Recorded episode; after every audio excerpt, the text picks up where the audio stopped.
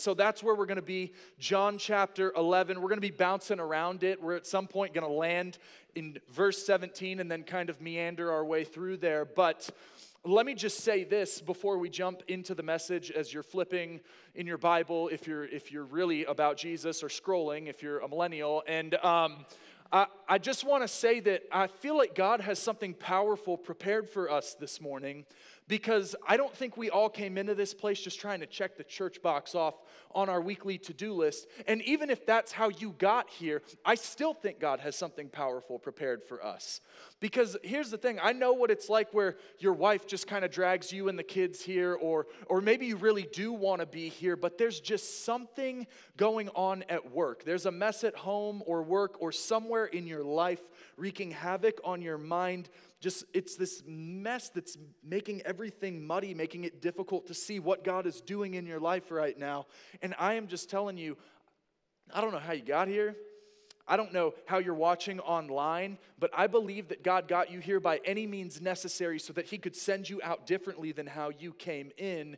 And the good thing about what we have going on right here is that God's already in this place, but I want to pray right now for Him to just break some of these strongholds that we got going on in our lives that are distracting us from being open to everything that He's going to do in our time together. So, would you just pray with me really quickly? Well, Lord, uh, nothing I say has any power, it it just doesn't. But your word has all the power and then some. And God, I'm just praying right now that nothing I would say would be the focal point of what's going on. Just rid any of that that's about to come out of my mouth. Let this just be about glorifying the name of your Son.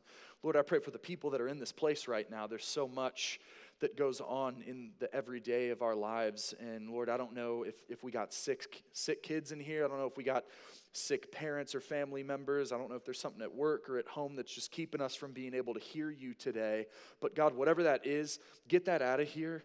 Uh, just, just allow us to put that out of our minds and our hearts for a moment as we just come into this time of worship by reading your word and hearing what it is that you have for us. Lord, allow us to just approach you in a way that would be different than maybe what we've been going through over these past few months that have made it difficult on us to come to you, Jesus. And so, Lord, meet us here. Uh, and Lord, we know you are here. And just break whatever is keeping us from being able to hear you so, so powerfully. Lord, we just, we love you. We praise you and we thank you. We ask these things in the name of Jesus. Amen.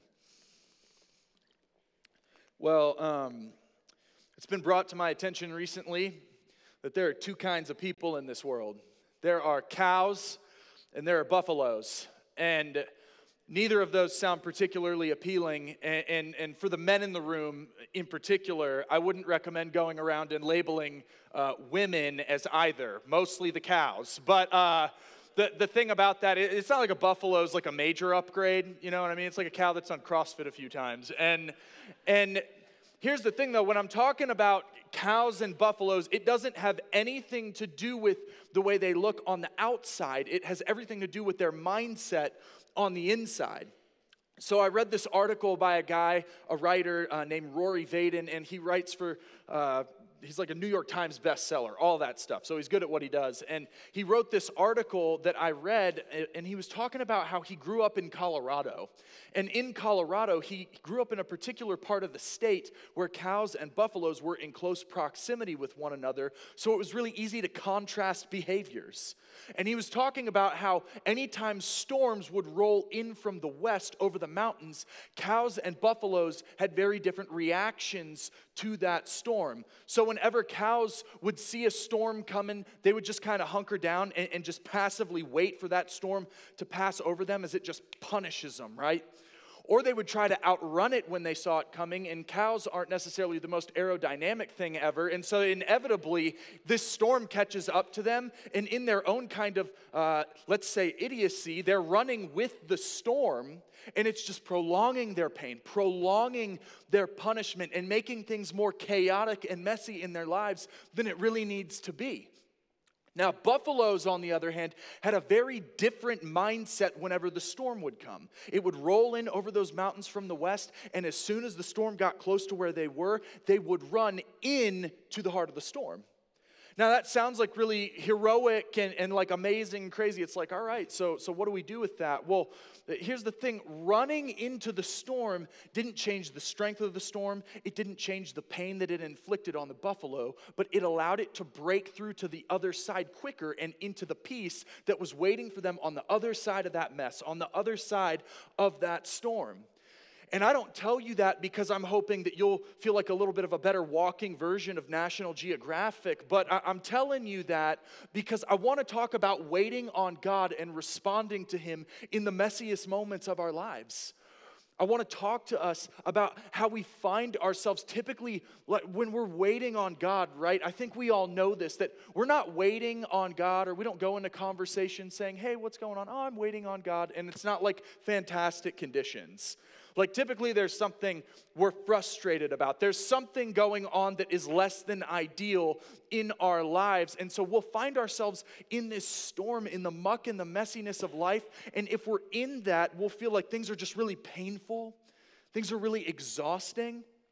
Or if it's not quite there, but you see the inevitability of this storm coming your way, it creates a lot of anxiety and it creates a lot of frustration. And so I'm like, how do we tweeze that out? How do we get through these emotions and into what it is that God is trying to do in the middle of that? How do we work through these feelings? And I think there's an old there's an old adage, an old saying that we've all probably heard and it says good things come to those who wait. And I don't think that's true. It's partly true but I think we have to make a small amendment to it, an addition. I think good things come to those who wait actively. Uh, so many of us find ourselves praying and waiting on God, but we feel like while we're waiting in the middle of a mess, we can't move forward in relationship with God. So we'll passively wait for storms to pass over us, or we'll try to outrun the mess, right? But really, we should be charging into the heart of the mess, but we've bought into a cultural lie and this misunderstanding this misunderstanding of God. We feel like God sends storms to punish us based on our imperfect performance as humans, rather than be with us as we go into the midst of the storm, in the midst of the mess, based on His perfect performance on the cross. And we feel like God's just up there kind of waiting around for us to get our act together, and He's just kind of sending storms and the troops in to kind of spank us a little bit until we get our act together. And it's kind of it's affecting the way that we're responding to God. So we feel like our marriage is on the rocks and we're not going to start praying again because we feel like it's too broken. We don't want to come together and pray right now. I don't even like them right now, right? Like, like we need to wait a week after we've been watching pornography or something before we go to the scriptures. We feel like there's no possible way that we can get any kind of validation from God. We got to go to like Instagram or online to search for the validation that we should be getting from our Heavenly Father. So we're going online for fake love over real relationship. Or maybe we feel like we're carrying anxiety, frustration, insecurity, and we think, oh, I got to get this right right now before I go to the cross with it. When really, we should be actively running into the messiness of life because we know if you are in Christ, you're not running in your own strength. You're running by His grace that strengthens us to run with endurance and with a peace that surpasses all understanding. So I would say run into the messiness or the storms that you see coming in your life. Pray when things feel broken with your spouse. Run to the scriptures and not to shame in a battle with pornography. Go to God for validation rather than to people. And do all of these things knowing that the messes that we feel like are keeping us from going to God and going deeper into relationship and intimacy with Him, the cross already conquered those but they're keeping us from responding to Him. And so I would say to you, I would submit, even in the messiest moments of life, even on our worst days, we need Him as badly as we do on our best. We always need Him. But those messy waiting moments of life are the perfect miracle making fertilizer that God loves to work in. You know, as I thought about waiting on God, in the middle of the messiness of life, the immediate thought I had was Martha in John chapter 11. And when you look at Martha, you, you, know, she's a part of a family that Jesus is really close with, that Jesus loves. The, the scriptures tell us that early in John chapter 11. And, and Martha's sisters, they're kind of like, they're like church famous, right? They're like scripture famous. You got Mary who appears in the Gospels, and you've got Lazarus. And This particular chapter of scripture is probably the most well known of them all because even if you're not a believer and you're in here, you probably know this story. And, if you don't, like this movie's thousands of years old, so like spoiler alert, but uh, this is where Jesus miraculously raises Lazarus from the dead, in case you didn't know that. But if we really look at this, that it's so easy as people that just kind of do this and go to church, and we just kind of fast forward from the mess straight on through to the miracle. But if you really slow this down and look at it, what you see is that Martha is at the center of this mess, and there's so much that we can learn from this powerful woman in the scriptures. As a close family friend, you would think Jesus rushes to Lazarus' side as he's dying, but he doesn't. Mary and Martha send a messenger to Jesus, and they're like, Hey, uh, Jesus, the friend that you love a lot, our brother, he's dying. It's bad. And Jesus is like, I'm going to wait because this illness does not lead to death. And it's kind of like this what gives Jesus moment, right? Like, we're, we're like, are, why aren't you running to his side? And I don't know where your faith is this morning. I don't know if you feel like you're in this waterfall of faith and everything is just amazing and things are coming up as sunshine and butterflies and rainbows in your world, or if you feel like you're in the midst of a drought and nothing is seemingly going right. I don't know if you've been waiting on something for two days or for two decades. I don't know what the mess in your life is, but I do know this that just because we can't see what God's doing, it doesn't mean God isn't working. And what seems like a delay in our lives is often a divine appointment waiting to happen. See, the good news of the gospel is not that we won't have bad things happen to us, or we won't have to wait, or we won't be frustrated. The good news of the gospel is that all of those things have a greater meaning that are woven into the tapestry of God's story that we are absolutely allowed to partake in by the grace of God. But the question I have for us is how do we respond to God in the midst of the mess? Because if I'm if I'm being completely honest with you, sometimes I look at my part in that story and I'm like, I don't want to play anymore. I don't want to do it. And so you look at Martha, and the first thing we learn from Martha's story in the mess that she's in is she approaches God honestly. Look at John 11, 17 with me and really pay attention to Martha as we read through the scriptures this morning. It says, Now when Jesus came, he found that Lazarus had already been in the tomb four days. Bethany was near Jerusalem, about two miles off, and many of the Jews had come to Martha and Mary to console them concerning their brother. So when Martha heard that Jesus was coming, she went and met him. But Mary remained seated in the house. Martha said to Jesus, Lord, if you had been here, my brother would not have died.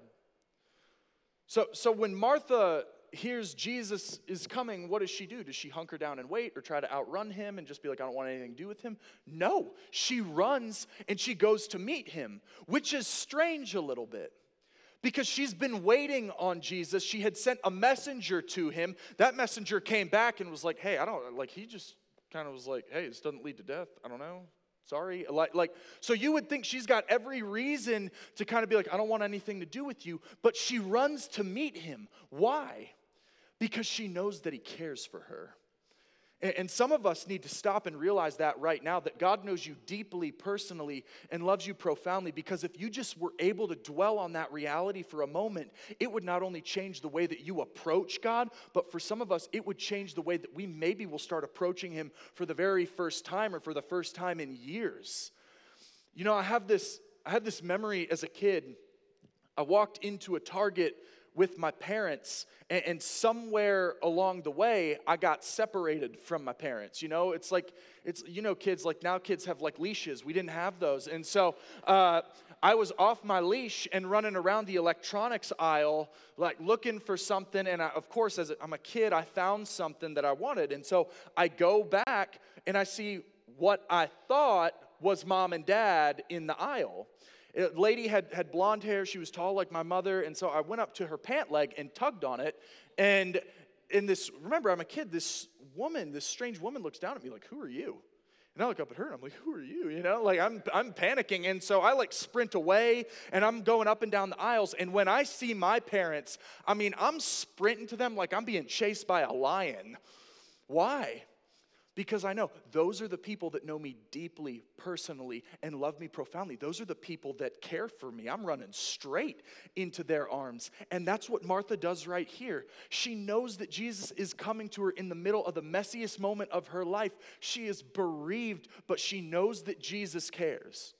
She has no clue what direction he's about to take this mess in her life, but she knows that God's delay in answering doesn't mean that he's indifferent to the pain that she's enduring or the struggle that she's encountered. So she runs into his arms and brings her mess to him. But how many of us have been indoctrinated into this thinking that when we're in the midst of a messy moment of our life, that's the last thing we do. But if we knew the character of our loving Father, I think we would come to recognize that we don't keep messes from Him, we bring messes to Him. The message of Jesus is not, oh no, I'm in a mess. I got to hide this before my dad finds out. The message of Jesus is, oh my gosh, I'm in a mess. I need to call my dad. We, because of what Jesus did when he brought us into the family of God, we can do as Hebrews 4:16 says, we can draw confidently to the throne of grace and mercy to find grace and mercy in our time of need, or I would even submit to you today, in our time of waiting. Martha sees Jesus in the aisle next to her and she runs to him. Why? She knows he loves me deeply, personally, and profoundly. He knows me and he's not indifferent to my pain and my struggle. Now, is this the direction she saw her life going? Brother dies a little bit earlier than she thought? Absolutely not. I highly doubt it. But she trusts him. And because of that, she doesn't just approach him, she approaches him honestly. She says in verse 21 Lord, if you had been here, I mean, you, you weren't, but if you had been, my brother would not have died. But even now, I know that whatever you ask from God, God will give you. Martha's been waiting on Jesus, and in her estimation, he's late. And specifically, he's four days late.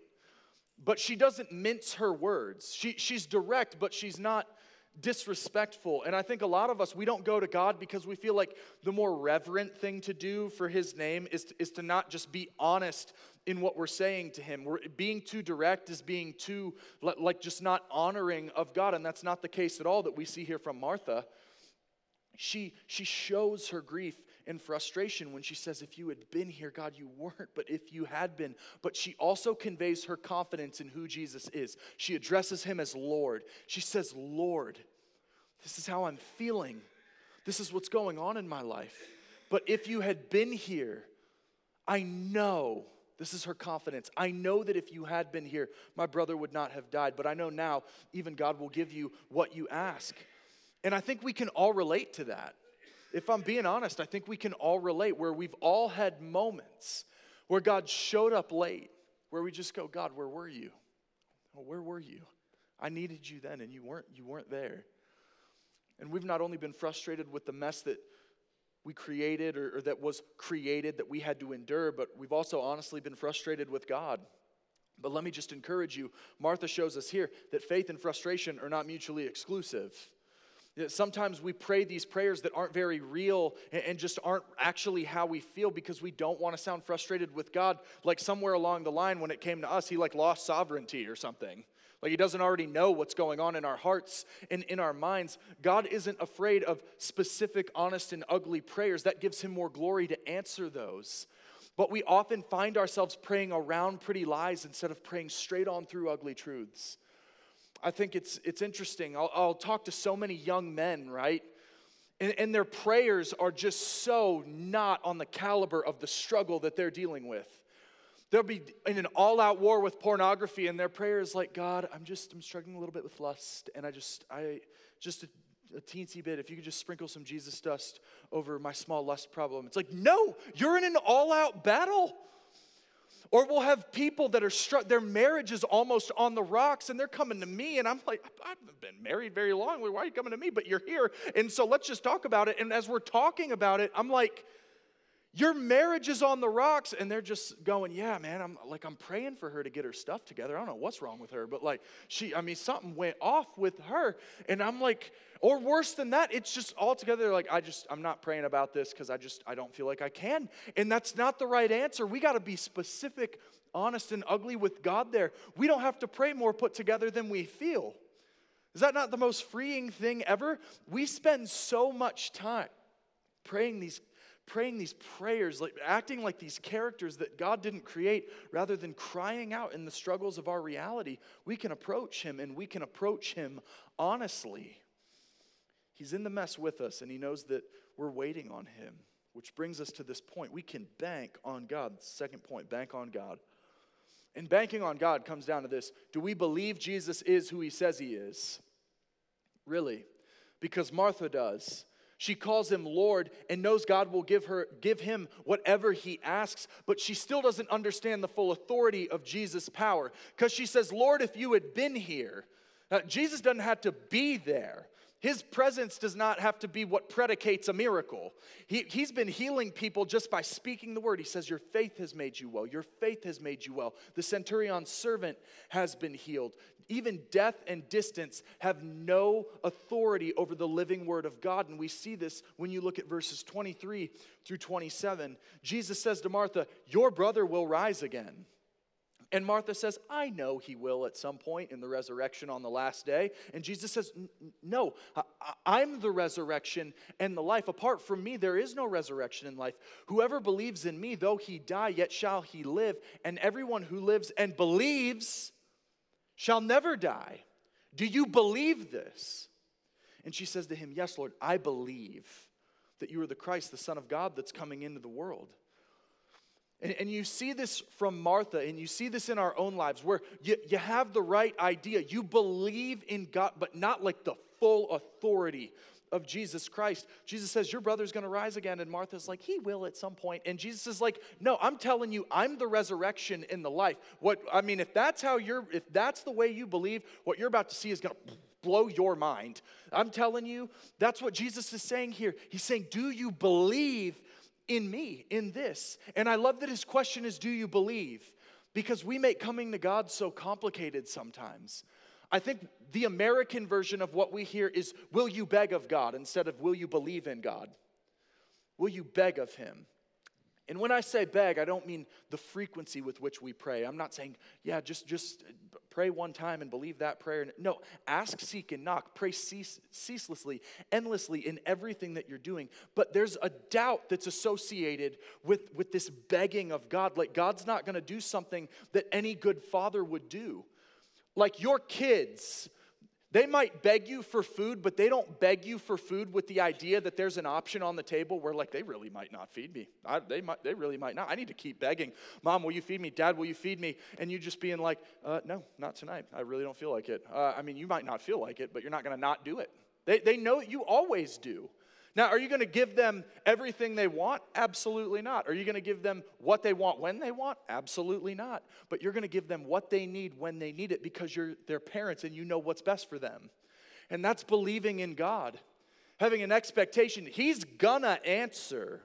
Will I believe in Him? Will I trust Him regardless of what that answer is? And even as I say that, I, I got to tell you that that pains me to say that because I know I've gone through some things in my life.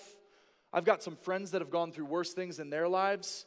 And I know you've got some things you've gone through in your lives where, if we're just being honest, that, that answer God gave is what drove you from God.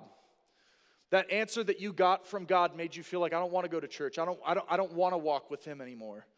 I've met so many people that are like, I, I believed in God. I used to go to church, and then X happened. And I read this quote from Tim Keller that helped me so much with this.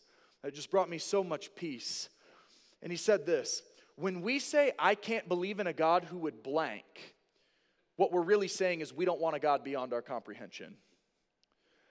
And a God beyond our comprehension is not God, it's human. We want something human.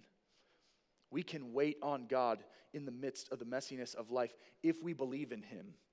Which begs the question do we believe in him? Why should I trust him? Why should I believe in him? And here's the thing I cannot speak for you, but I can speak for me, so I will speak for me. Here, I believe in God because my God has skin in the game in the form of Jesus Christ. I, I believe in my God because even though I don't understand everything that he does, I can't comprehend all of the mysteries and the greatness of God. But here's what I do comprehend that God sent his son down for me. And in the midst of the messiness of my life, the same hands that are working in the messiness of my life are the same hands that stretched out on the mess of the cross to save my life. And so I can trust that God is working for my good and His glory as a result of the salvation that He has secured for me.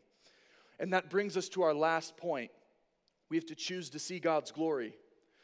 You fast forward a little bit in the scriptures in John 11, and you come to this mess where Jesus, Mary, and Martha in verse 38, they're all, they're all walking to the tomb. And I mean, this is like not just crying, right? Like you've got all the spectators with them, and, and, everyone is just a mess. And like some people cry all pretty, you know, and, and it's not like that. It's like the ugly snot all the cries. You know, it says in John 11 35, Jesus wept. And it's hard to fathom that, but that's where we're at. And it says this in the scriptures, and watch, watch Martha's reaction. Jesus came deeply moved again to the tomb. It was a cave, and a stone lay against it. Jesus said, Take away that stone. And Martha, the sister of the dead man, said, uh, Lord, by this time there's going to be an odor, for he's been dead four days. And Jesus said to her, Did I not tell you that if you believed, you would see the glory of God? So, so they go to the tomb, and, and everyone that is there probably thinks, Oh, we're going to the grave to mourn. That's what we're, we're all just going to go cry together. And Jesus says, Move the stone. And Martha's like, Ah, mm, mm, no, no, you know what? I'm like, I'm a big fan. Uh, I just don't know about that because like the thing the thing about that is uh, it's been like four days so and this is israel. It's a little hot. So I, I don't you know what i mean? Like just two and two. Don't make me spell it out but decomposing you know what i mean? And, and jesus is like what, wait a minute wait a minute. We, we know jesus has healed people before. He's healed the dead before but they've typically been dead for a day or less. It's significant that lazarus is dead four days because what the scriptures don't tell us is that at this time, there's a lot of Jewish mysticism being taught in this area of, of the world. And so a lot of people are under the belief that after you died, your soul would hover above your body for three days and then it would depart. And at that point, your body would start to decompose. So everybody at the tomb would have heard this and know uh, the stone rolling away situation. Jesus, he's not like dead He's like dead, dead, like for real dead. So that's a bad idea. And Jesus is like, Did I not tell you? Do you want to see the glory of God? Do you want to see me move? And it's significant because the people would know when Lazarus came out of that thing and he's not decomposing, he doesn't look like a zombie, he's completely whole, he's completely healthy. There would be absolutely no explanation for that. It's not like a, oh, well, maybe they weren't really dead because it's been less than a day. Or no, people would go, he's supposed to be like body rotting. And Jesus says he's completely whole, completely healthy. And people go, oh, yeah, that's the Son of God. That's the Son of God if he can do that. And I think we've all done what Martha does many times in our own lives. We don't we want to see God move, we want to see the glory of God and move in the messiness of life, but not like that. Not that part. You want to roll the stone? Don't think so, man. It's going to smell. We, we want you to provide that job, God, but not, ah, not that job. Ah, i have been unemployed for six months and I'm praying for a job, but that's the, I got to turn that third job down because that's not the one I wanted. Or, or, we can be praying about our marriage. God, move in our marriage, move in the messiness of this situation, bring us back to reconciliation with one another under your grace and your love. And God's like, okay, son, here's the deal.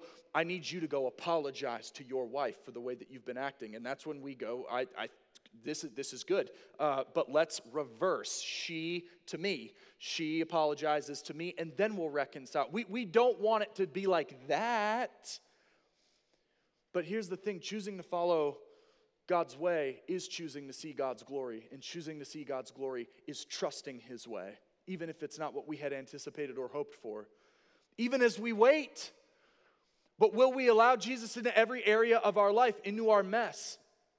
I can't be who God has called me to be if I only surrender parts of me. We have to give Him everything. And here's the good news for us God's glory has never met an odor that's stronger than the fragrance of heaven. Don't doubt what He's doing because things are heading in a different direction than you saw it going. There is so much more going on than we can see. But if we only travel roads that feel safe, that God has gone before, then we're never going to get where God's calling us to go. He sees the entire path, and we have to be able to trust that He knows what's best for us as our Father. And as you're waiting in the messiness of life, can I just tell you something? You are not called to stay in that tomb of self doubt, of fear, or regret, or shame, or insecurity. He is rolling the stone away on your life, saying, I want all of you. I'm stepping into the tomb, into the mess, and I'm calling you out, not in a bad way, but to walk deeper into intimacy with me. I know that hurt, but I'm telling you, there's double healing where you feel like that hurt really got you.